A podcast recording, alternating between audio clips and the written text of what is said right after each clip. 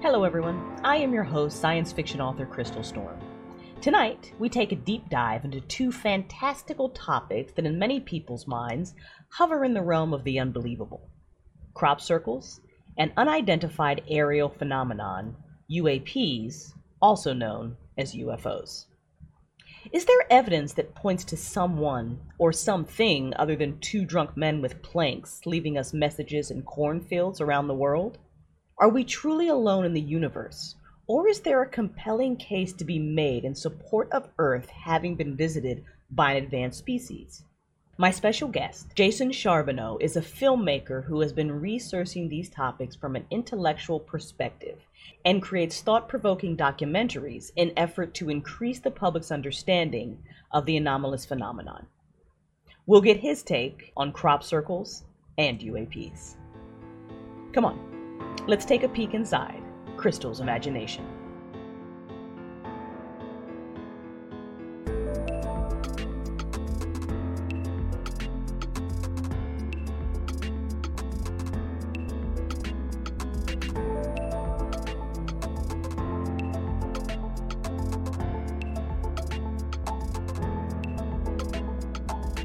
And here we go. All right. Welcome on in, everybody. It is episode six of Crystal's Imagination podcast. I am your host, science fiction author Crystal. Uh, and I'm super excited about tonight. I'm so excited. You guys have no idea how excited I am um, to be speaking with a fellow, fellow researcher about um, two topics that I have followed long time like a really really long time. When you guys don't know this when i first got into doing like live radio i was over on blog talk radio back in the day when you could do an hour long show on blog talk radio for free. And anybody who runs a podcast knows what i'm talking about. Blog talk radio got commercialized like so fast. But back in the day like you could you could just get on blog talk radio and do a show. And we were talking about Project Blue Book and the Anunnaki and Zecharia Sitchin and all that controversy and crops are just so I mean we've had I've had so many different guests on the show so it's it's really exciting to um, for the times that we are in right now to kind of circle back around to these topics that never really went away but it seems at least from the UAP perspective and that is unidentified aerial phenomenon aka UFOs it's getting a bit more attention. Um, so my special guest tonight is also no stranger to any of these topics. In fact, he's got a phenomenal YouTube channel called Think Anomalous. Pretty sure I'm saying that right. Um, where he um, has brought these topics down to a documentary level. Um, Jason, thank you so much for being on the show and for producing such an amazing YouTube channel for people to begin to explore these topics. Thank you so much. My pleasure. Thanks for having me on.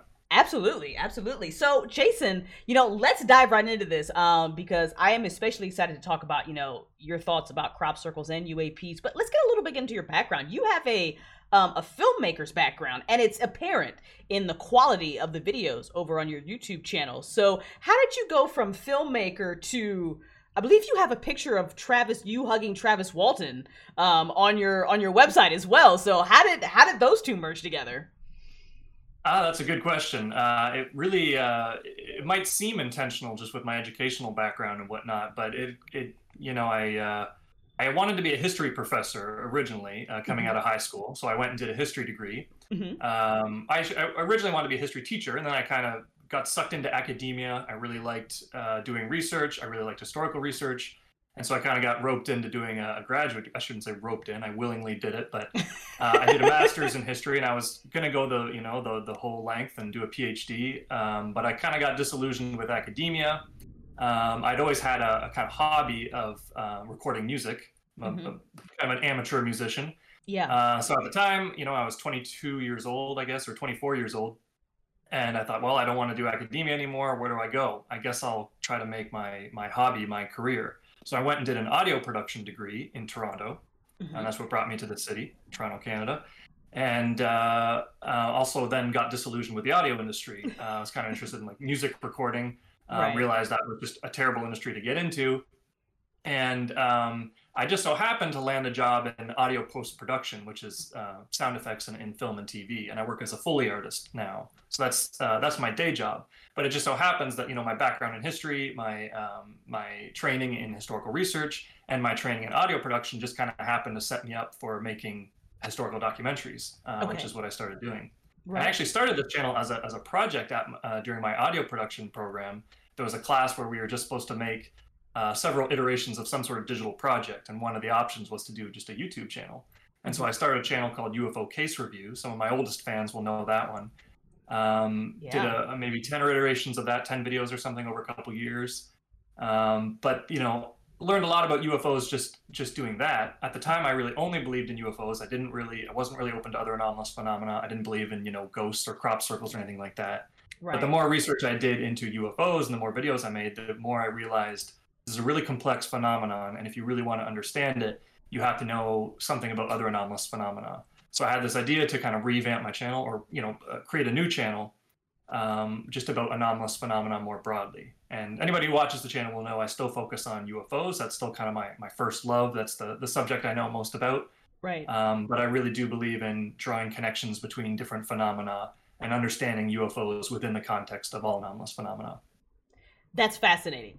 I'm very excited about that, and I'm very excited how maybe we can connect the dots between some of the other um, um, phenomenon that you've researched. But um, let's let's kind of start with crop circles because um, uh, it's extremely hard to find someone who can speak with. And I know you said you're a researcher, and that's you know I feel like we all are. I don't think there's anybody who can really call themselves like a crop circle expert because we just don't know. So where has where has your research taken you on this phenomenon? Because I find it to be just really really fascinating how it went from kind of this prank of you know the the guys in the planks and now all of a sudden we're seeing some really amazing complex symbols i guess you could call them um all over the world. Like what you know what are your thoughts on that?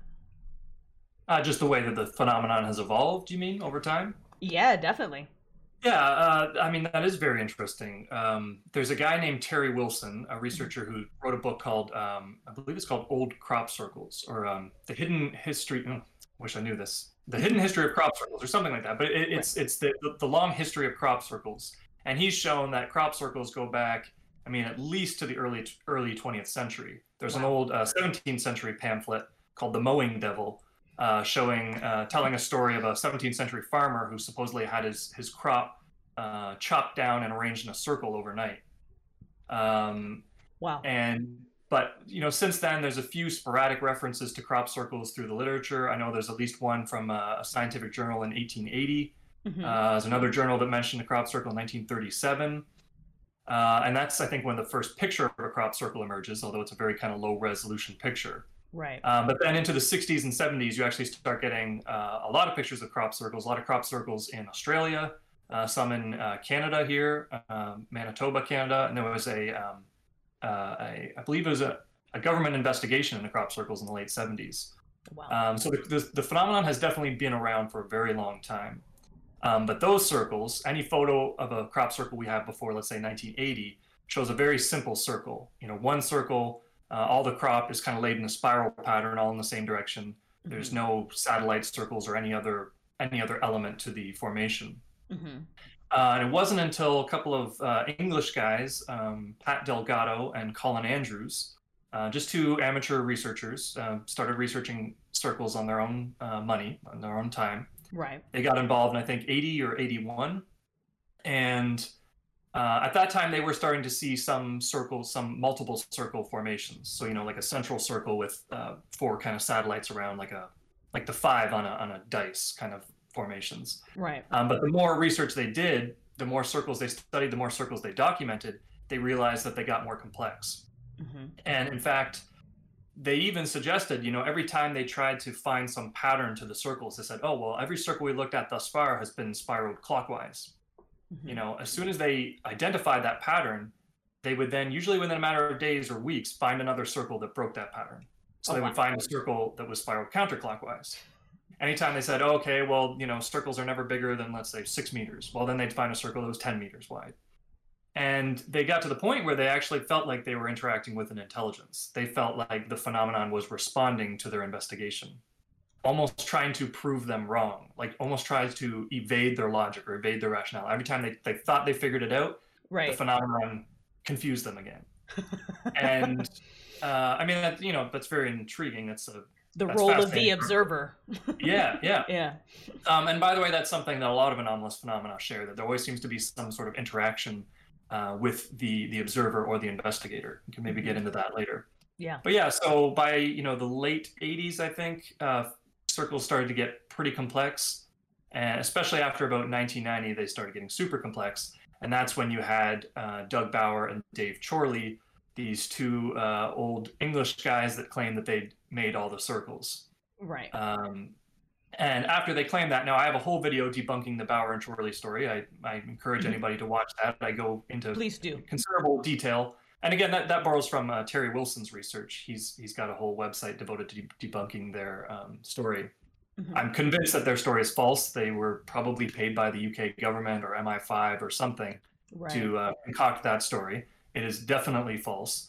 But after that, uh, once you know uh, that that it kind of broke around the world that oh the crop circle phenomenon has debunked, it's all just a bunch of hoaxers. Then it kind of flooded the field with with other hoaxers. And the hoaxers since um, Bower and Chorley have actually been pretty good, and they've pulled off some some pretty impressive circles. right. Uh, and I think once those hoaxers got involved and started doing more and more complex circles, the phenomenon again advanced and itself became more and more complex. Until, right. like you said, you know, some of the ones we've seen in the last 10 or 20 years are just outstanding. yeah. Yeah. But the problem is, of course, now with all these hoaxers involved, uh, it just gets very hard to tell which ones are genuine and which ones are not.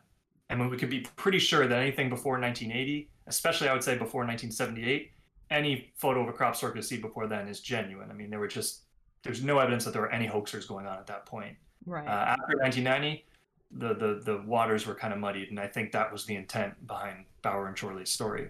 Yeah, definitely. I, mean, and I can see that. I mean, because you kind of link it to to to UAPs. I mean, we don't have to get too deep into a conspiracy theory rabbit hole, but you have to think that.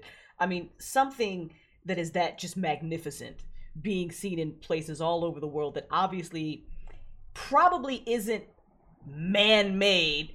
There's a vested interest in maybe not letting that out until someone in charge feels like it's time for that information to be public and you know whether it's a national security issue or this that and the other we can speculate. Um, but it would make sense that that kind of disinformation would move through it. Mhm. in your in your research have you found kind of and i know you said that it's especially now it's really hard to tell between people who are making them versus you know those that are you know genuine. Have you found any sort of of of uh, way that there is a way to to depict you know a real crop circle versus one that some guy made Yeah, absolutely. There absolutely is. Um, the genuine circles, um, first of all, the crop is never actually broken.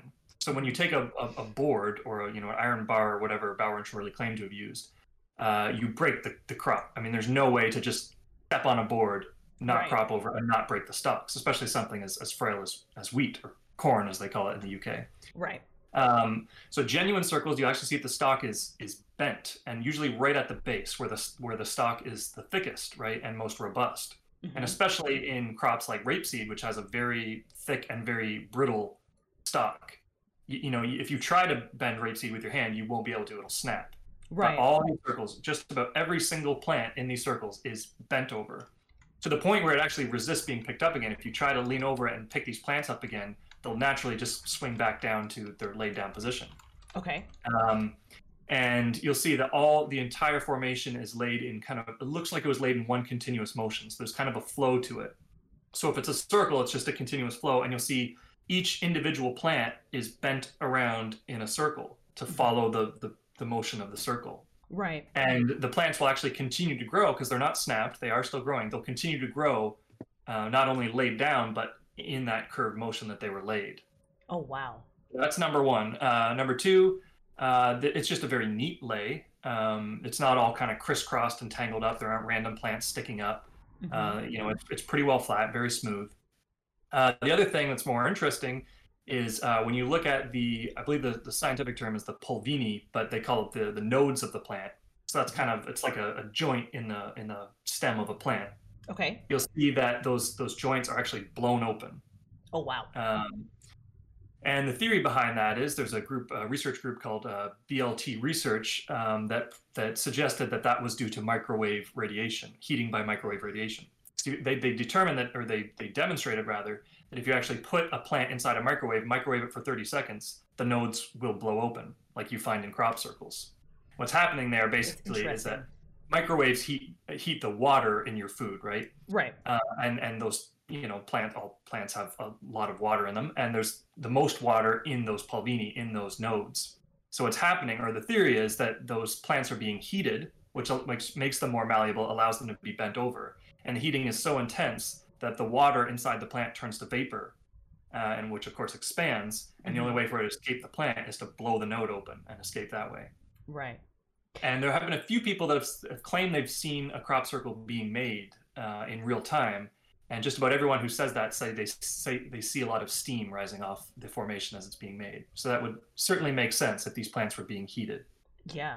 Uh, and then you know, uh, uh more evidence to support the heating hypothesis. You'll see flies actually melted on to uh, plants, onto like weed heads, for example. Oh my goodness. Um, you'll see little bits, of some some charred plants, other things like that. Mm-hmm. Mm-hmm. Um, and just generally, yeah, the, the is very neat. Like the kind of wall at which the the laid plants meet the standing crop is, is very neat. It's like a solid wall. Yeah. There's usually some sort of um, central formation, some standing plants in the very center. Like if it's a circle, there'll be a few standing stalks in the center, and sometimes some quite elaborate formations, like plants that have been kind of folded in, and it almost looks like a little you know centerpiece on a table or a fountain or something. And there's some really neat designs. You know, if you just Google those images.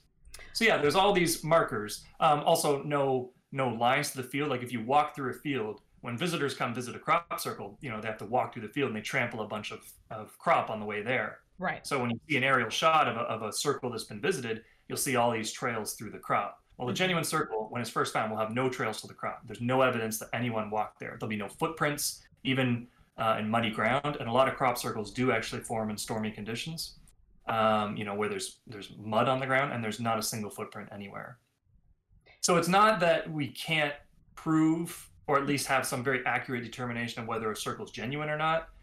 Um, but with all the circles being made these days, and some people suggest up to 95% of all circles out there now are hoaxed, mm-hmm. uh, it's just very hard for researchers uh, to keep up with that. Right. And not, you know, not every circle can be visited by a proper team of researchers who are going to do you know take plant samples and check the nodes their the due diligence and, and that sort of thing yeah yeah especially since it's you know mostly amateur researchers that just don't have the funds to be flying around the world uh, and right. try to get circles you know within 24 hours of them being made unfortunately hopefully yeah. eventually eventually we'll get there because i feel like it's a phenomenon that just uh like like a lot of other anomalous phenomenon just needs should have some some real scientific attention um paid yeah. to it yeah. Mm-hmm. Absolutely. Um, we've got a great question from chat. Um, whatever this phenomenon is, um, why do you think it talks or communicates in riddles? Why never directly? For example, we can try and interpretate the crop circle, but is that the actual message or a misdirection like John Keel suggested in his book? That is a very good question. Thank you, yeah. Chad. yeah. Um, Thanks, Max. great question, Max. yeah. Um, yeah, I mean, like I, short answer is I don't have an answer to that, um, but it is one of the kind of central mysteries of, of most anomalous phenomena. It's another central mystery of UFOs. I mean, why do they? What? Why are all our exchanges with UFOs and aliens so bizarre and and you know right. often so trivial um, and strange? Um, and what's been suggested by a ufologist named Jacques Vallée, who I really like, and if you watch a lot of my videos, you'll, you'll know that I reference him a lot but he suggested that the UFO phenomenon is trying to interact with humanity uh, kind of at the level of mythology and culture. So they clearly really have no interest in our politics. Um, right. You know, they don't try to they don't try to prevent terrible politicians from taking over. They don't try to stop wars. They don't try to, you know, I know a lot of people think that oh UFOs are visiting to try to stop wars or save us from destroying ourselves with nuclear weapons doesn't really seem to be the case. I mean, you know, there are plenty of countries around the world, the U.S. in particular, that is arming itself to the teeth, and the UFOs don't seem to be doing anything about that. Right. So I, I, would suggest it's a similar thing for crop circles. Um, they don't. there's no direct message that they're trying to send to us. There's nothing that they want us to do in the short term necessarily. Um, perhaps they just want to, you know, influence our culture, our mythology, or our belief systems in some subtle way that's going to kind of change the outcome of human history in the long term. Um, and I, you know, I don't know what their ultimate purpose is. Mm-hmm. Uh, wish I did. That's sort of the million dollar question. Yeah. Um, but you know, one thing I could say with with all anomalous phenomena I've researched, the kind of outcome is always that they seem to leave the witness bewildered. They seem to leave the, the witness in in a state where they they you know their their belief systems, their prior belief systems are blown open. Yeah. Um, you know, oftentimes they're they're physical materialists or they're atheists or they're whatever. They didn't believe any of this stuff going in, and they have this experience that absolutely shakes them to their core and really causes you know a very deep uh, revaluation of all their kind of fundamental beliefs. Um, so if there's anything that unites all anomalous phenomena, I would say it's that. Um, so yeah. Yeah. Yeah. I you know what I always wonder. Um, I I really like uh the gentleman that you referenced his kind of take on it, and I always wonder as well if it's if it's not just almost some some kind of test. I mean, hilariously, when when we think back to Star Trek and kind of how they had rules with interacting with you know a quote unquote lesser species. I mean, I almost wonder if sometimes they're trying to speak in our level, especially with some of the bizarre interactions we've had, or and maybe just getting it wrong. Or I mean, with the case of these crop circles, they're like here's a clue when you figure it out we'll call. Right. you know like something like that. I don't i don't know but it's it's uh it's pretty fascinating. And and kind of speaking to that about how you know you you you argue that maybe you know they're they're speaking more along the lines to our maybe mythology and culture. Let's talk about one of the crop circles that i think is one of the most interesting and always kind of blows my mind every time i look at it why more people don't just say, I mean, if crop circles aren't real, then what the hell is that? Um, right. And that's the alien face. Mm-hmm. Uh, so I'm gonna let you, because you did a lot of research on that, Jason. Prior you know, I let you know that I kind of really wanted to dive deep into this. So I'm gonna let you kind of speak on kind of what happened and was it an answer from that signal that we sent out into space, and kind of what did your research kind of lead you to believe about this particular crop circle formation? Yeah, so basically the uh, the, the alien face crop circle or the uh, Crabwood event, um, just because it, it, occurred in a place called Crabwood by Winchester in the UK. Mm-hmm. Uh, it was in, formed in 2002. Um, obviously, people will, will look up pictures themselves, but it's basically a big kind of gray alien face. You can't miss it. Like you did crop circle alien, to come right up.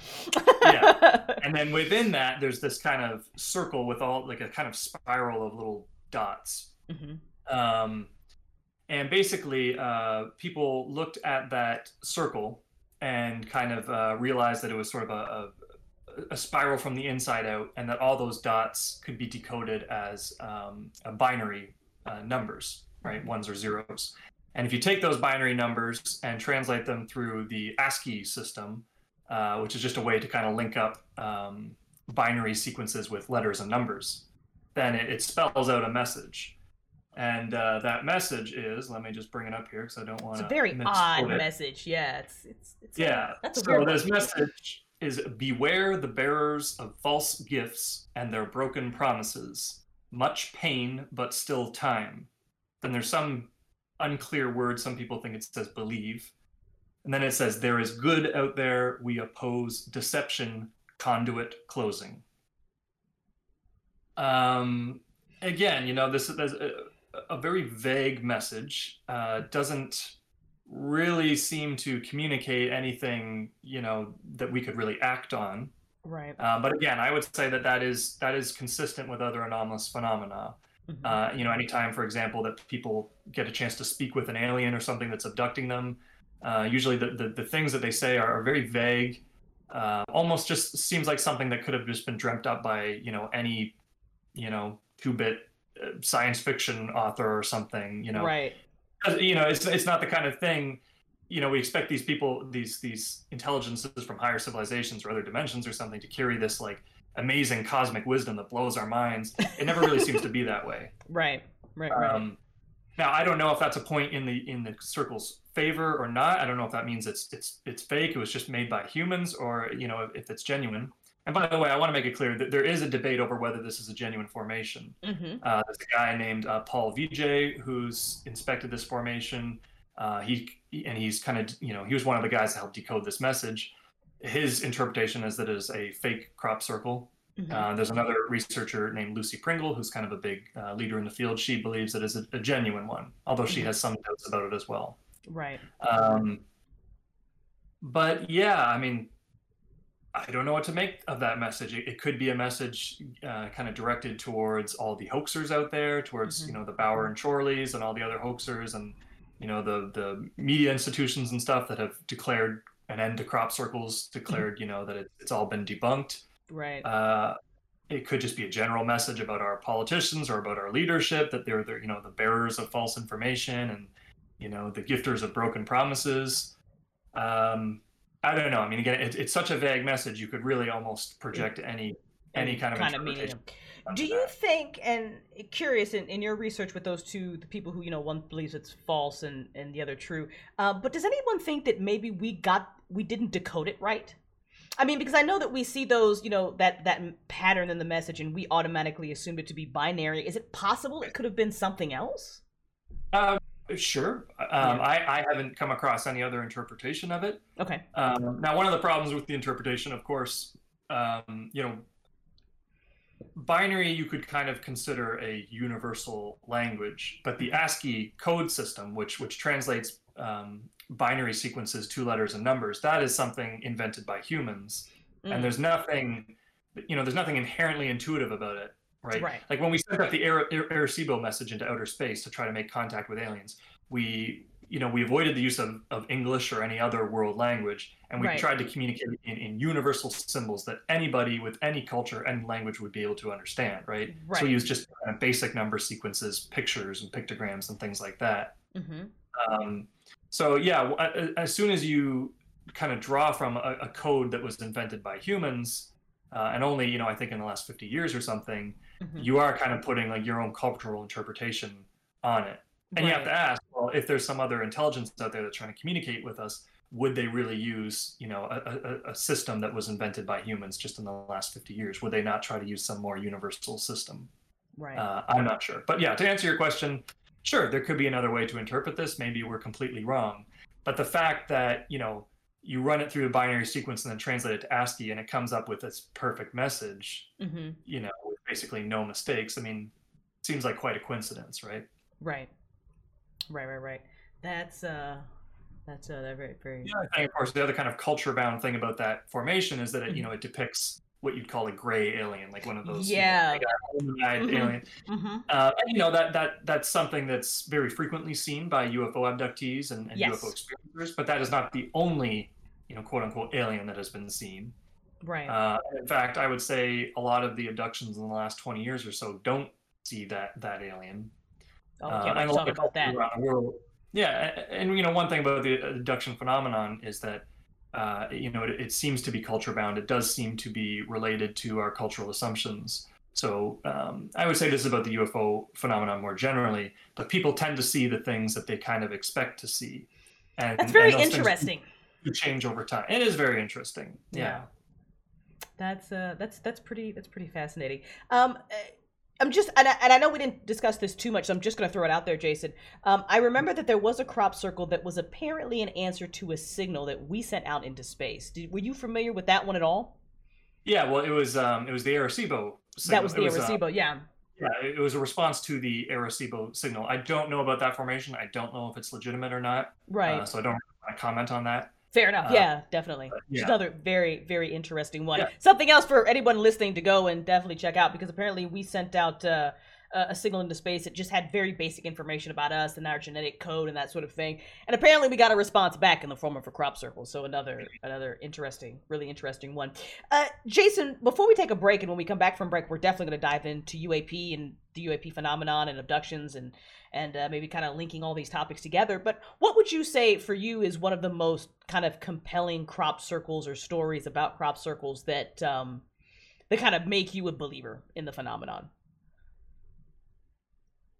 Yeah, I don't know that it's any particular circle. Mhm. Um, ag- you know, again, this is my approach to anomalous phenomena in general. I would say any one thing could be hoaxed. Any one circle could have been hoaxed. Um, Right. Any one abduction story or any one UFO story could have been hoaxed. It's more just the you know the, the totality of the evidence taken together uh, Mhm. that that is compelling. And to me, it's really um, I think the the um, the biological studies, like the plant studies, you know, those Mhm. long nodes. Yeah. Um, you know, once you kind of involve hard science, and you can say, look, you know, this this plant was heated from inside. There was steam created inside this plant that blew the node open. You know, how do you do that with a, a rope and board? You know. Um, so I think that's that's really the evidence that got me because you know when I went into researching crop circles uh, for my video, I didn't really know that much about crop circles, and in fact, Mhm. going into it, I kind of thought crop circles were not real. I, I kind of thought it was uh, they were mostly hoaxed. right. Uh, but of course, the more reading I did, the more I realized no, like this this is not something that could have been done with rope and board.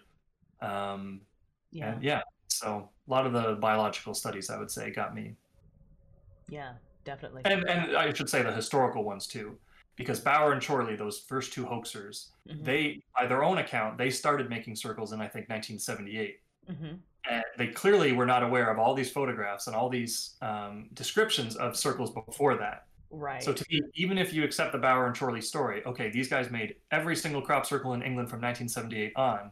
Well, why are there circles in Australia in 1966? Why are there Right. circles in Manitoba, Canada in 1977? right. You know, there Right, has to be something more to the phenomenon. Absolutely. Uh, it is my hope that one day somebody gets a really big fat research grant and can go and start uh, visiting these every 24 hours, kind of the way that the MUFON tries to respond to the uh, to the alien phenomenon and sightings in that such of way. So maybe one Right. day we'll we'll get some some more interesting answers about uh, about crop circles. Uh, don't go anywhere, you guys. We're gonna take a quick little four minute break. When we come back, we're gonna dive deep into the UAP phenomenon, aka UFOs. Uh, talk about uh, what's going on with UFOs, UAPs today um, some of the most compelling cases, um, abduction stories. It's not all little green men, you guys. Swear to God. We're going to talk about that as soon as we come back. Don't go anywhere. You're on Crystal's Imagination Podcast. When an enemy hires Arden Finch without realizing who or what she is, Arden risks everything to claim her forbidden elemental magic. This hard boiled private eye will have to save herself before she can save the world, even as the gods and her own community stand against her.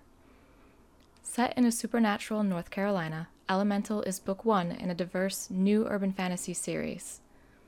Kirkus Reviews called Elemental a genuine page turner and gave the sequel, Eldritch Sparks, a starred review. Find Elemental at your favorite bookstore or save 10% when you buy directly from the author with code IMAGINATION10 at whrights.com slash shop until July 31st, 2021. Hey guys, this is Mikey Flash from Speed Force Music. Do you need custom music for your podcast, YouTube show, or any other project? Then look no further than Speed Force Music. We have a library of royalty free music ready to go in your show right now. Or if you'd prefer, we can also custom craft music directly to your specifications. So for your next project, look no further than Speed Force Music. We are on SoundCloud at soundcloud.com slash speedforce dash music or you can find us on YouTube under Speed Force Music. Let us custom craft a song directly for you.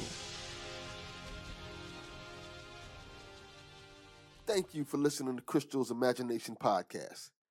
If you want to listen to a podcast similar, let me recommend the Delvin Cox Experience, a podcast in which each week I'm on a one man mission to unite our cultural diversity. Each episode, I interview a different guest, trying to find out what makes them tick.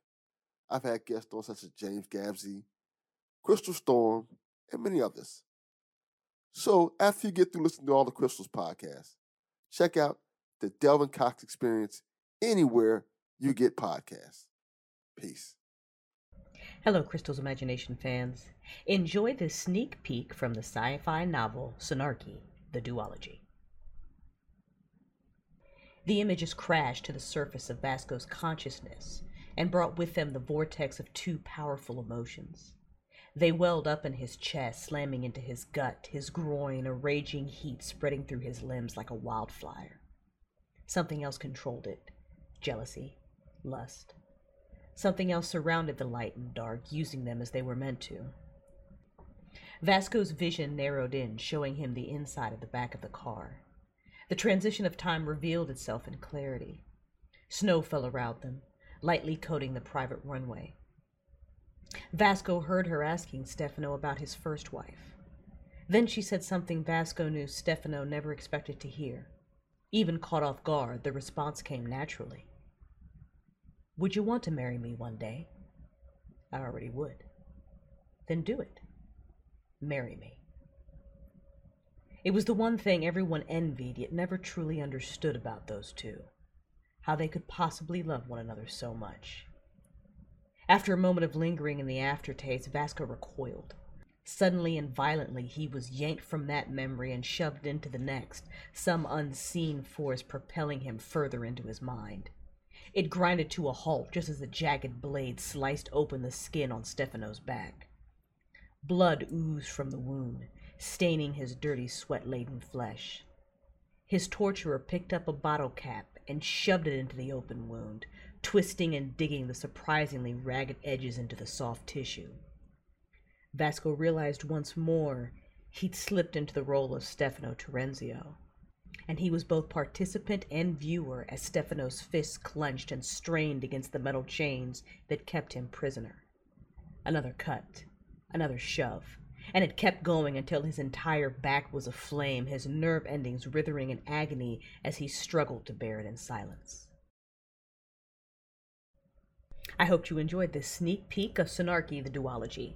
Fans of The Godfather and Stargate will enjoy this mobster versus alien sci fi conspiracy thriller filled with secret societies and the metaphysical wonders that underpin our reality.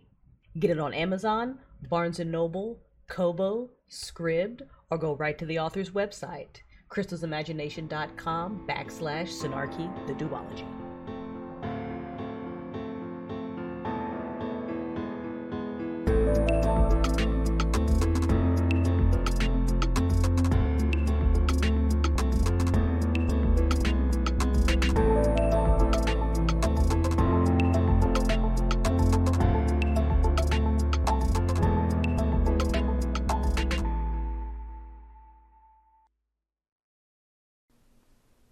When an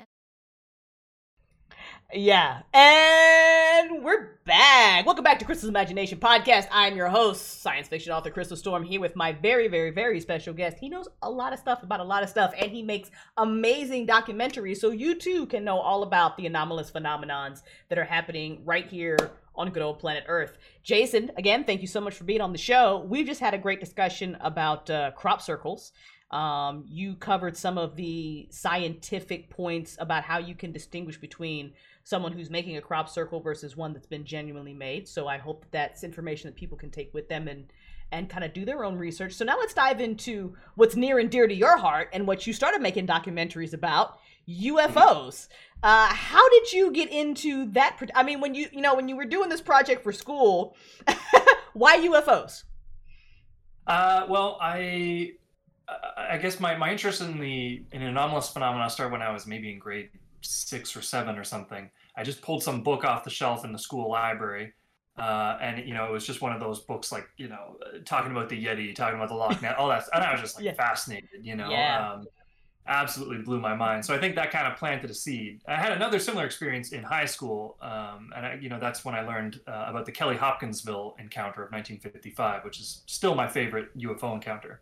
Mhm. Um, but Uh, it was- very, very briefly, give like a quick sentence summary about that one, because there might be some people who are listening who have no idea what we're talking about. Sure. Uh, basically, uh, it's a kind of a, a um, it happened in Kentucky. It was the whole family. I think there was 11 people in this little old primitive farmhouse. And uh, one guy sees a UFO kind of fly overhead and thought he saw it land behind some trees. And then about an hour later, you get these little like goblin creatures uh, with like big ears, and they're sort of metallic looking. They're glowing. They kind of look like they're hovering off the ground. They moved in a really weird way. And the people in the house were so freaked out, they pulled out shotguns. They were shooting these things. They said they heard like a metallic sound when it hit them, but they couldn't seem to kill them. Uh, and you know, none of these creatures ever attacked or hurt anybody. Mhm. Uh, but they kept trying to approach the house and get you know blown back every time they were shot. And this, I think it went on for I can't remember, maybe a couple hours. Uh, and then about by daybreak, it just stopped, uh, and they never saw these things again. Uh, so kind of a fascinating. Imagine what would have happened if they had just invited them in. Know. you know? Yeah. have said hi instead of don't move, I'll blow your head Right. off. Although I get it, I get it. If an alien looks like a cockroach, I'm probably not Sure, going to say hi to find your either. Yeah, definitely, definitely. but So yeah, anyway, please I continue. I, I was about, uh, I think I was about 22, and I don't know why, but I just decided, you know, I've been vaguely interested in UFOs all my life, but you know, I've always been told by you know debunkers like Neil deGrasse Tyson or Carl Sagan or these people, I've always been told that oh, there's nothing to it. It's a bunch of nonsense. Mm-hmm. But that just didn't seem to make sense. You know, just given all the stories that you hear over over time, the fact that these stories keep coming, they've been coming for you know at the time I thought 50 or 60 years. Uh, there's Longer. police officers and military people and jet you know uh, pilots and it just didn't seem to make sense that it could all be nothing and yet there's just this mountain of, of evidence so I kind of took it upon myself to do a little bit of research. I started with just you know basic Wikipedia kind of online research, and uh, watched a lot of documentaries and stuff. And I think within maybe two or three weeks, I was like, okay, this is there's something going on here. Like there's no way this is nothing. Right. And then I got into reading some books. I started with Edward Ruppelt's um, uh, report on UFOs. Uh, he was actually the, the, director of Project Blue Book, which was the U.S. government um, uh, UFO research group for 20, 22 years and yeah, and then I, I, was just hooked. I mean, once I realized, once I was confident enough to declare, yes, these things are real. There is definitely a UFO phenomenon. I was just hooked, and I, you know, I was just one of these guys that just couldn't put the subject down. Like, you know, I yeah, uh, just so I just kept reading books. Um, and yeah, so by the time uh, I, I went to school and, and, and you know had to do this project, I thought, well, I'll I'll follow up on that interest. Yeah, yeah, and we're glad you did. Uh, everyone, make sure that you are following the uh, Think Anomalous YouTube channel um, for some great documentary style videos about this phenomenon. So, uh, Jason, let's let's talk a little bit about you know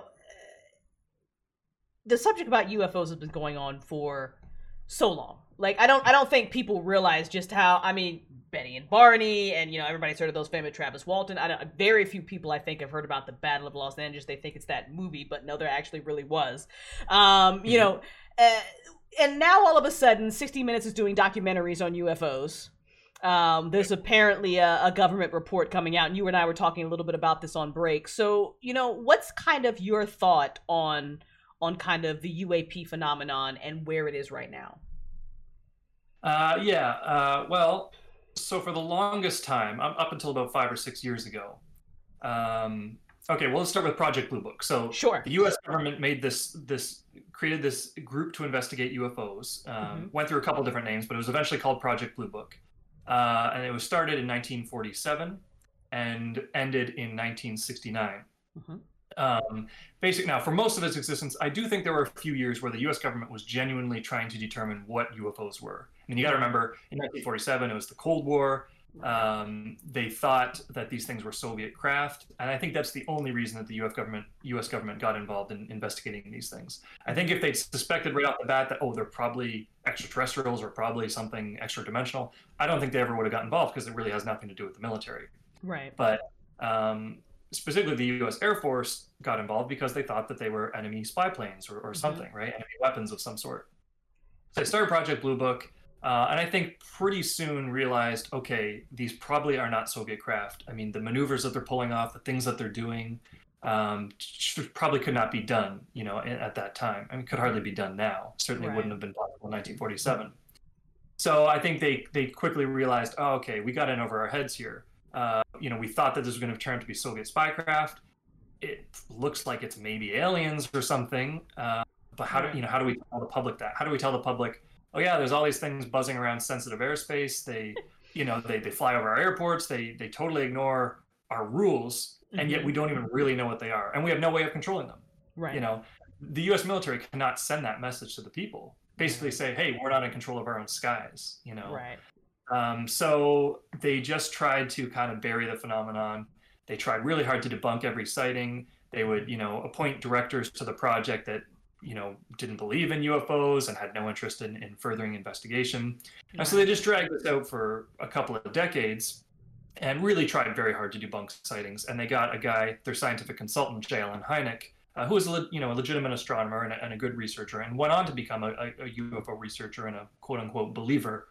Um, but at the time, they hired him really to debunk sightings, and he, he kind of understood that's what his role was. Anyway, by about 1969, I think the U.S. government basically just got sick of, of doing this. Uh, they, they knew it was the Project Blue Book at that time was basically just a public relations effort. Uh, they didn't want to be involved in, in UFOs anymore. They hated, you know, trying to debunk these things and constantly trying, you know, there were constantly people calling them and reporting sightings, and they just didn't want to have anything to do with them. Right. So they set up this project um, with the University of Colorado Boulder um, called the Condon Report, and it was a two-year study Uh, they got uh, this guy Edward U. Condon, who was a kind of a nuclear physicist, I believe, um, famous uh, scientist in the United States. They got him to to lead this project um, Mhm. specifically because he also didn't believe in UFOs, and in fact was uh, very dismissive of the UFO phenomenon and, and ufologists and UFO believers. Mhm. And they did this study, which was again was kind of a sham, uh, very bad report, very unscientific report. Uh, and even though the report found that you know 30% of the sightings that they examined could not be explained, Edward Condon wrote this ridiculous conclusion in which he claimed, well, there's nothing really of interest here. Uh, he claimed two things specifically. He said uh, we should not study UFOs with the expectation that science will be advanced thereby, and second, UFOs pose no threat to national security. He didn't say UFOs weren't real. He didn't say they didn't exist. He Mhm. said there's no point in studying them. They're not going to benefit science. They're not going to benefit the military. So once that report came out, those conclusions were issued. They closed Project Blue, Blue Book. They said, "There you go. That's our justification. We don't have to do this anymore. There's no point."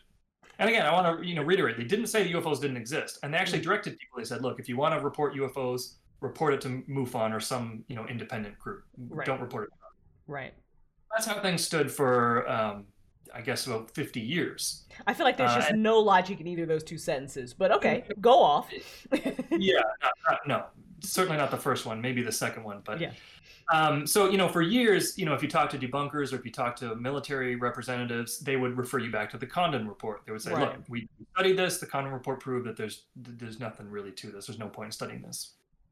Well, so what's really interesting is when things started to change in about 2017, um, they kind of came out with the with the exact opposite message, specifically on the national security issue. Mhm. So the story kind of starts really briefly with uh, Tom DeLonge of Blink 182. Uh, this guy who was, yeah, famously interested in UFOs, sang about it in some of his songs, publicly expressed his interest. Um, and basically, as the story goes, and, and I encourage everybody to read an article by a guy named Robbie Martin on uh, the Mysterious Universe website uh, called The DeLonge Delusion. And he goes into the history of Tom DeLonge's involvement with UFOs and basically shows that Tom basically made some calls to, um, I can't remember who exactly within the US military, within the government. He had this idea of making these documentaries and uh, other kind of film projects, kind of talking about secret government weapons. And he wanted to kind of, you know, tie it into UFOs and stuff. And he wanted to collaborate with the US government to get US government money, I think, to help fund this stuff. Right. Uh, they said, "Oh, well, we're not really interested, but why don't you attend this um, this employee event for um, Lockheed Martin Skunk Works, which is a weapons manufacturer in the United States?" Tom goes to this this party, and uh, you know meets some some important people who he didn't name, um, but and pitched his idea again, and then these people seemed interested. So Tom goes through this whole saga where he gets kind of linked up with other people within the kind of um, military industrial complex within the U.S. defense establishment. Right. And again, these are all you know secret meetings, are all classified. He's not allowed to say who he met, but he he you know he was definitely talking to real generals and you know other figures within the intelligence community and things. And uh, they kind of sanctioned this project. Uh, and you know Tom started hyping this on social media for years. And finally, in about 2017, I think it was about the, the fall of 2017, he announced as, oh, he's making this group called To the Stars Academy. And um, won't get into it in too much depth, but basically, it was kind of this joint project where he was going to make he was going to write fiction books and movies and stuff about UFOs and secret government technologies. Um, and at the same time, he was starting this like aerospace company who was bringing these researchers in who was, were supposedly going to research like anti gravity technology and all this stuff. A bit of a scam, in my opinion. I think he was just trying to make money, but it did coincide with this kind of government disclosure, where the New York Times did this report on uh, this this government this group that supposedly existed within the U.S. government called the Advanced Aerial Threat Identification Program, or ATIP, AATIP. And uh, the head of that supposed project was a guy named Luis Elizondo, and he came forward. He was on Tom's team of To the Stars Academy, and he he claimed that yes, there was this group called the Advanced Aerial Threat Identification Program. It ran from about 2007 to about 2012, and then it kind of ran out of funding and more or less stopped. But as the story goes, you know they were based they were they were investigating UFOs specifically to try to determine whether they were threats to the United States or not. Mhm. And their conclusions were basically yes, these things are a threat to the United States. Um, you know, mostly in the sense that they they violate sensitive airspace and things like that. Um, and you know, so the story was, oh, we were frustrated by this lack of funding. The government isn't taking this seriously. We're trying to take UFOs seriously, so we need more money. We need to, you know, kind of start this project up again. Um, and so yeah, Tom kind of faded into the background. He had a kind of a disastrous interview on Joe Rogan where he just came across as really not credible. Yeah. And he was actually replaced in To the Stars Academy by Luis Elizondo. And now Luis Elizondo is doing there's this um, reality show basically called Unidentified, I think on the History Channel. Yeah, he's, and he's kind of- one of the big faces in the movement right now. Everybody's Yeah. quoting him. He's on everybody's shows. Yeah, UFOs, Yeah, Twitter's exactly. blowing up about it. Yeah. He's now kind of the face of, of the quote unquote disclosure movement. hmm Uh, so that's kind of where things stand now. There's been some more developments in the last couple of years, but um, it's basically Luis Elizondo and talking about this um, threat narrative. Yeah. And so that's also when UFOs kind of got rebranded as UAPs. And the term UAP actually comes from a British study from 1997, I think, called the Condign Report. Not the Condon Report, very confusing. But um, and th- they basically invented this term purely to try to throw UFO people off their trail. They didn't really want people looking up this this report, so they figured, well, if we call them UAPs instead of UFOs, you won't be able to search it on the internet because no one, no one's going to find it, right? Um, but anyway, um, Luis Elizondo and the, the ATIP program adopted this new terminology. Again, I guess just to kind of you know break from the past of UFOs. But they also started throwing around this term advanced aerial threats, uh, which again, you know, assumes that it's a threat. Yeah. And this is kind of my problem with this whole narrative, because again, if you go back to the Condon report, their whole conclusion was these things are not a threat to national security. right. And I, you know, I agree with that. They definitely violate sensitive airspace. There's Mhm. definitely been some events. There was a, an event in 1967 where a UFO was seen to dis- disable some some uh, weapons, some warheads. Yeah, that's a very fascinating video. People should watch that and research that. That's pretty interesting. Yeah. But in general, these things don't attack people. They don't attack Right. fighters. They don't fire any projectiles. You know, anytime that anyone's tried to engage, I know there was a, a UFO chase over Tehran in Iran in, in uh, 1976, and the pilot tried to fire, missile, fire missiles at this UFO, and for some reason his his his weapon system was disabled immediately before firing. Mhm. So these things don't seem to want to fight with people. Clearly, their mission is not to destroy military bases or destroy fighters because they, you know, have never really done it. So the whole idea that UFOs are a threat to national security, I think it's quite a stretch. Uh, definitely, the U.S. government is not con- in control of them. They certainly, you know, they they they do what they want and they don't listen to our rules. But calling them a threat, God forbid that. yeah. Yeah, and, and again, it, it completely contradicts the, the conclusions of the Condon report, which we were told for 50 years was the final word on UFOs. All right, that's the very Yeah. reason that we stopped I mean- investigating UFOs. I, I can almost see why the Condon report would say, you know, that they're not a net threat to national security because, I mean, considering the time, you know, you didn't want to have anybody up in arms about it, right? They figured like there's Sure. high paranoia. Um, Mhm. And now with the way kind of, at least down here in America, how mindset and culture is, I can understand phrasing it the way that they phrase it because, in a sense, like if in a sense, I mean, the UFO, I, I, I'm gonna agree with you, Jason, that, I mean, if they were going to do something at this point, they would have done it. And so, I mean, no, they're not a threat. But if it's something that you can't match with our military, has the capacity, like you said, to just disarm your system, shut down your nukes, then yeah, sure, it's a quote unquote threat in that manner. But in the same time, Threat, maybe. Yeah. Right. Yeah, but I mean, I, I I don't think they're here for any aggressive purpose.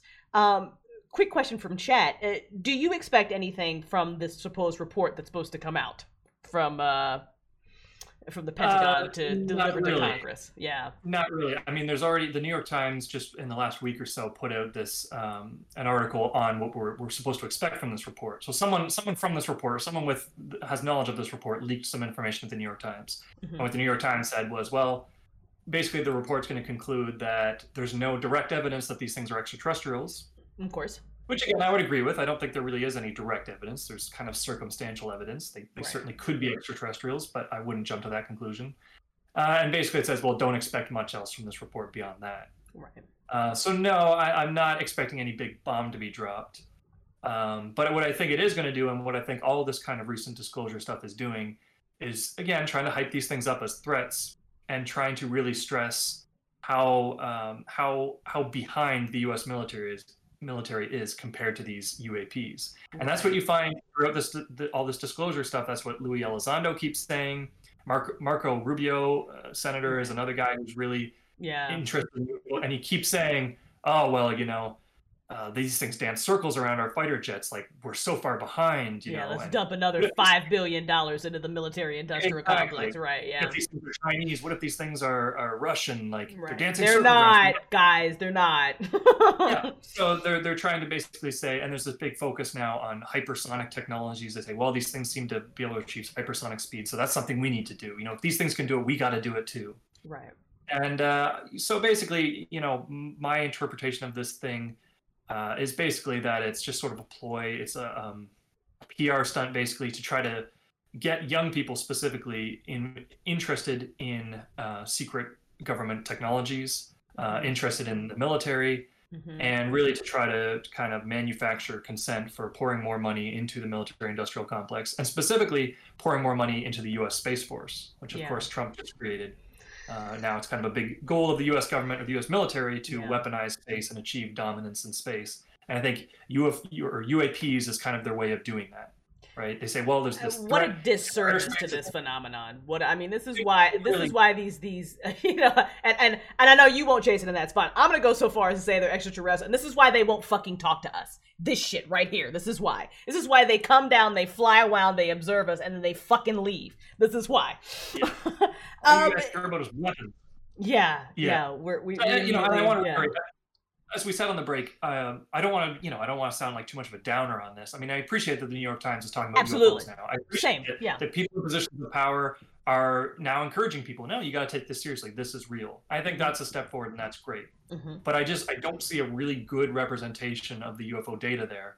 I mean, again, you know, as I've kind of alluded to several times in this interview, there's all these kind of anomalous connections to other phenomena. UFO events are often seen in, con- in conjunction with not only crop circles, but apparitional experiences, um, all these other anomalous phenomena. They all seem to be tied together in some way. There's a lot of weirdness, uh, what J. Allen Hynek called high strangeness to UFO sightings. Uh, I myself Let's- had a UFO. sighting. Yeah, you know what? Let's let's let's talk a little bit about that because, uh, and if you don't mind going a little bit over time, I, I don't. I Yeah. definitely want to respect your time, um, because I mean, it, when we talk about you know quote unquote national security, everybody you know talks about abductions, and it, everybody's like horrible abduction experiences with aliens. But I know some people have not had horrible experience; they've just had really weird ones. So I mean, yeah, can you talk a little bit about you know kind of your research into that, and then maybe a little bit more into some of like you said, the anomalies that surround, you know, when people see a UFO, that's not all they see. Something else is also happening.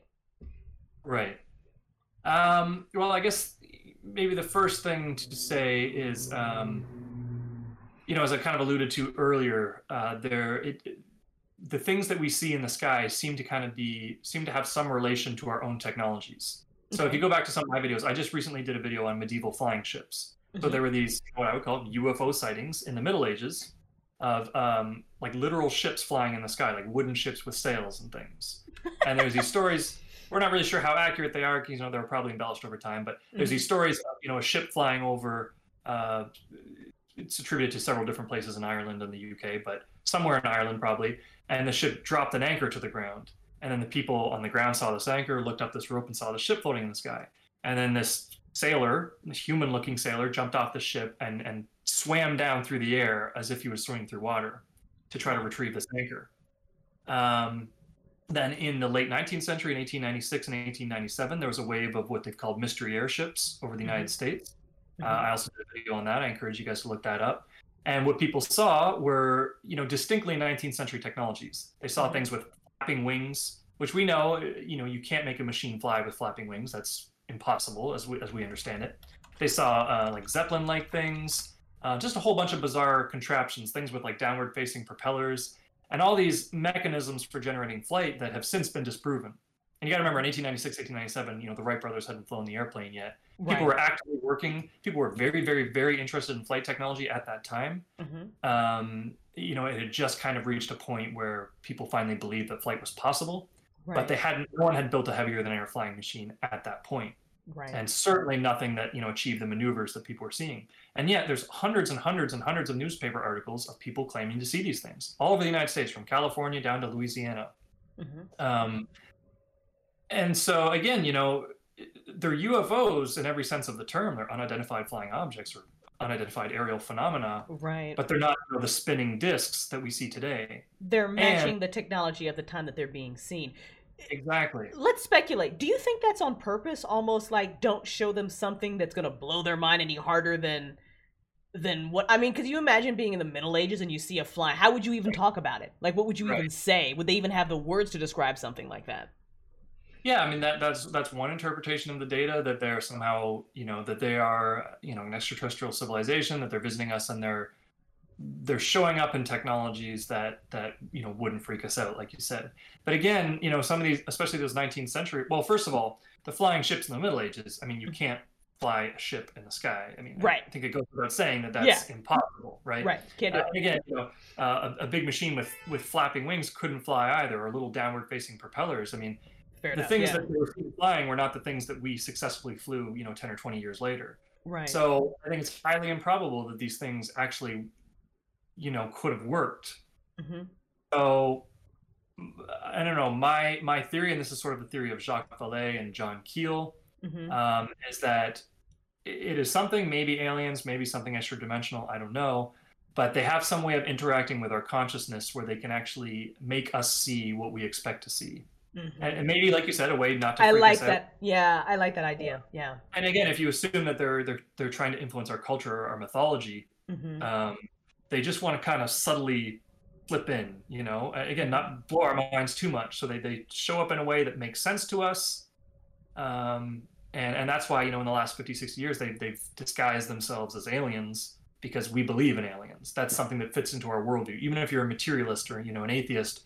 Uh, you don't believe in any anomalous phenomena. You'll believe that aliens are real because that's evolution, that's science, and you know interplanetary space travel is possible. All that stuff.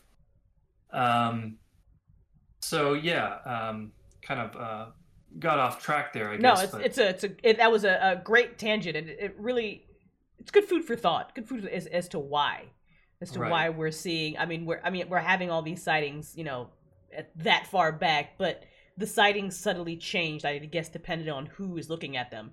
Um, Mhm. you know, and and let's let's let's talk a little bit about abductions. I mean, you said yourself that you know we you had that that in Kentucky where they look like goblins in some high tech armor. Um, Right. you know, they're not all just green aliens. What are some other you know strange abduction stories that you that you have heard? oh, just in terms of the, the forms of the aliens. Uh, yeah, sure. Let's start there. Um, well, I mean, the, the, the first point to make there is that like almost as many things as you could imagine have been seen. Interesting. Uh, I think you know a lot of people, especially people that you know want these things to be aliens, want them to be extraterrestrials.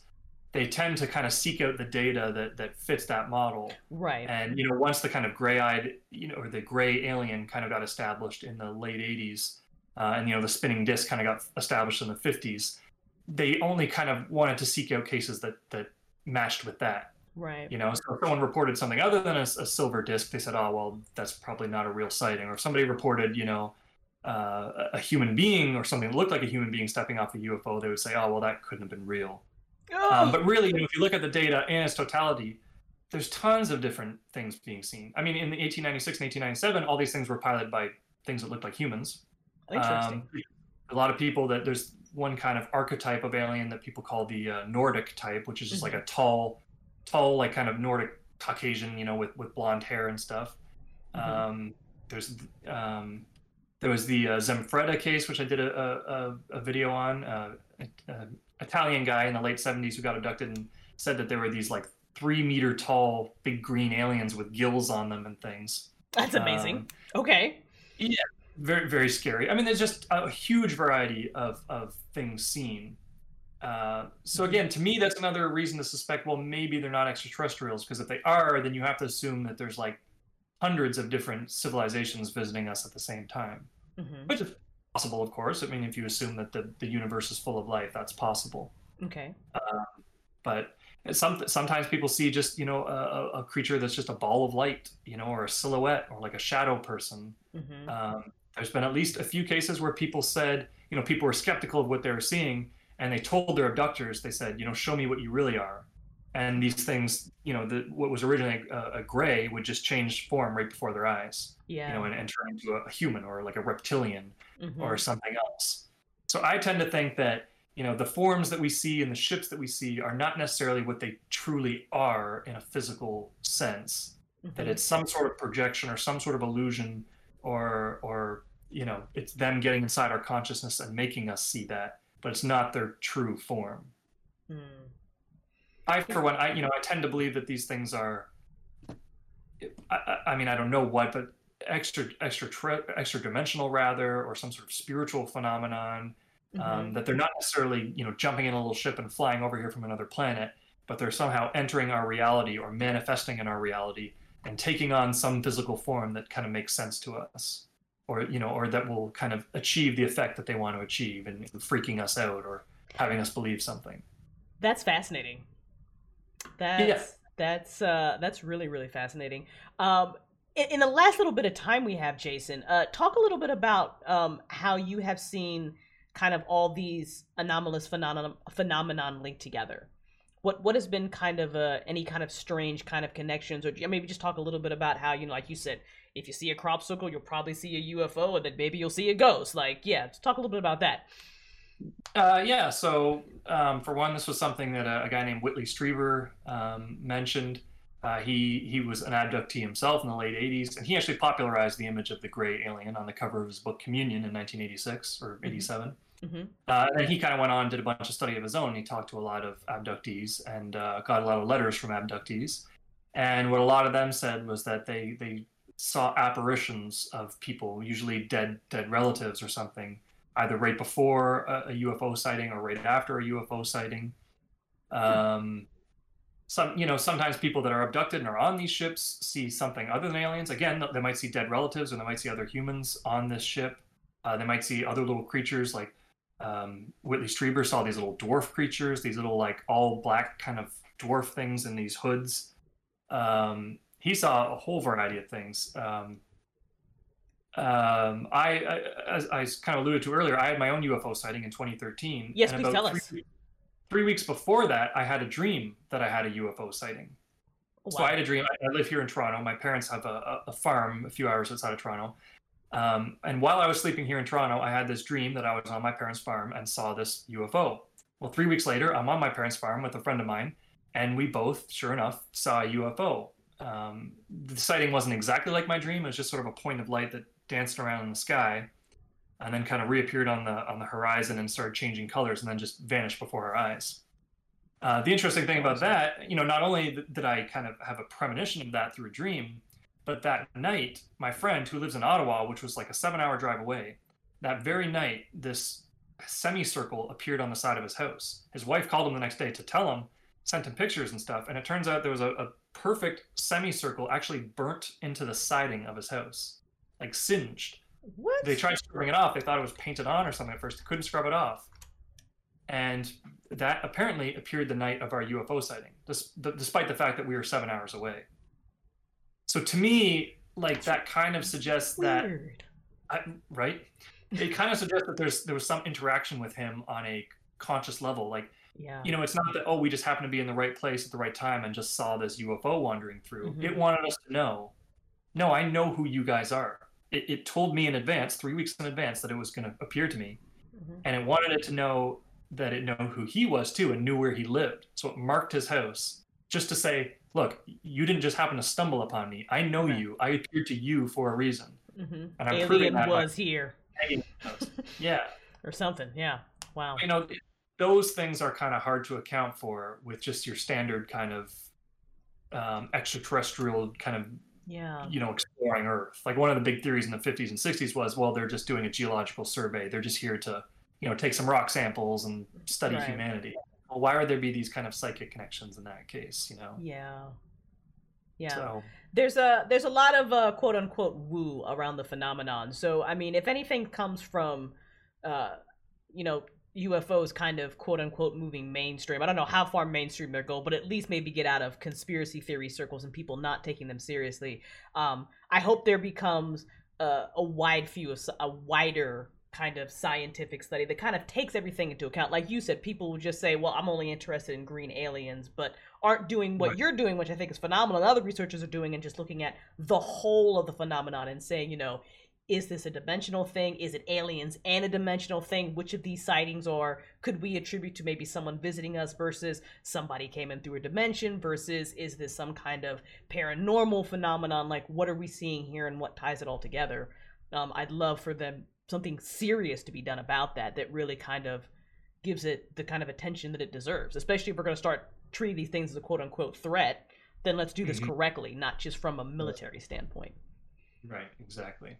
That's just my two cents. Anyway, uh, Jason, you've been a phenomenal guest. Thank you so much for being on the show. Um, I'd love to have you back sometime as well to talk about some of the different phenomenon that you that you uh, discuss on your YouTube channel because we could talk for a whole other hour. I think about uh, shadow Absolutely. People like we- and we just scratched the surface, really. Oh, we didn't even yeah, we didn't even really dive deep here. This was like a Yeah. beginner's course for for this topic. I mean, just abductions alone, there are so many stories and you've researched some of them. So, guys, yeah, he can totally play tabletop with this bander. Yeah. Uh, everyone, uh, please make sure that you visit Jason's YouTube channel. It is Think Anonymous. I'm not I can't say that word. Say the word for me, Jason. I swear to God. Anomalous.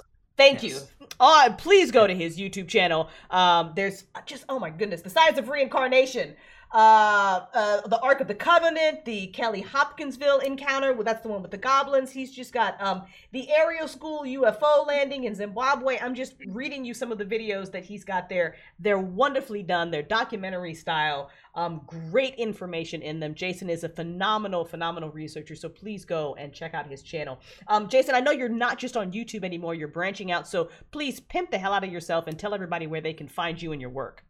Yeah, I mean, we're just kind of in the process of getting videos uploaded to other things, but you can find us on Odysee, which is actually kind of a, a clone of YouTube. I think it's all the same videos, but a better search engine. Uh, on Rumble, uh, on BitChute. Uh, basically, just look for us anywhere you are, because we're you know we're constantly trying to upload to, to new platforms. So if there's another platform that you use, you don't like YouTube, please give us a search there as well. We're on uh, Facebook, we're on Twitter, we're on Instagram. Please follow us there. Uh, yeah, but you'll always be able to find us on YouTube as well. Definitely. Definitely, definitely. So keep asking questions, you guys. Take the phenomenon seriously. And so if little green men or little goblins show up outside your house, say hi before you shoot them, please, so we can get some research. Them where they came from. Yeah. the bottom of it. Yes, please, please, and then call MUFON. Call MUFON. Right. Call them or something. All right, uh, you are listening to Crystal's Imagination Talk Show. I am your host, Crystal. I'm a science fiction author, and I put all these topics in my books, which is why I talk about them. Please come back next week. It's going to be a pre-recorded show, but that's only because my guest lives in Australia, and we're not going to do this live at 7 a.m. so that's why it's a pre-recorded show. But we'll be talking about the paranormal. Uh, Gary Anderson is a ghost hunter, so I will be terrified the entire show because I do aliens, but I don't do ghosts. That's my line. That's that's I don't talk to ghosts. I don't want to know nothing about no ghosts. I don't want to see ghosts. If an alien shows up, we can talk. If a ghost shows up, it's got to get the fuck out. Um, so we're gonna talk to him all about the paranormal and his ghost hunting, um, and uh, some tips and tricks if you want to get into it and how to take that topic seriously as well, um, and not just you know download the you know the EVP app on your phone and think that you're gonna li- whatever. I'm not even gonna talk about it. Anyway, uh, that is next Tuesday, and the Tuesday after that. We're going to talk to a gentleman named Christopher. Um, he is a witch, and he is going to give us a deep dive into all about the craft. Um, and you know, if you want to jump into yourself and beginners tips, and he's written books about witchcraft that I feel like should be taught in school because they're just so good and about magic and all. He's got a very practical um uh, uh uh way about him and to how he approaches witchcraft witchcraft and it's just wonderful. So those are my last two guests for the month of july. Stick around we've got a whole nother wealth of topics that we're going to be covering in august. We'll have jason back probably if not in august and definitely in october or september and we'll talk about that and reincarnation and there's all kinds of stuff that we want to talk about here on Crystal's imagination. So stick with us. If you are watching on youtube make sure you hit that like button. If you are listening to us on a podcast episode of your network of your choice. You know what to do. Subscribe, reviews, comments, all that shit. Buy my books, the Sonarchy series, crystalsimagination.com. And I will talk to you all next Tuesday. My Twitch family, stick around. I'll be back in like 10 minutes. We're going to do some gaming. We'll be back.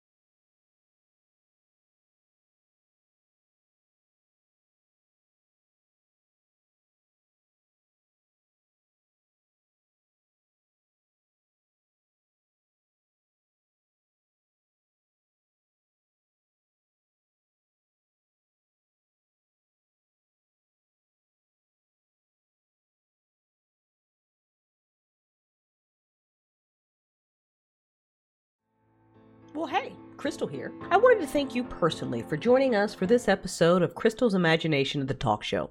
I hope you'll take a quick second to drop us a like, subscribe, leave a comment, and or a review.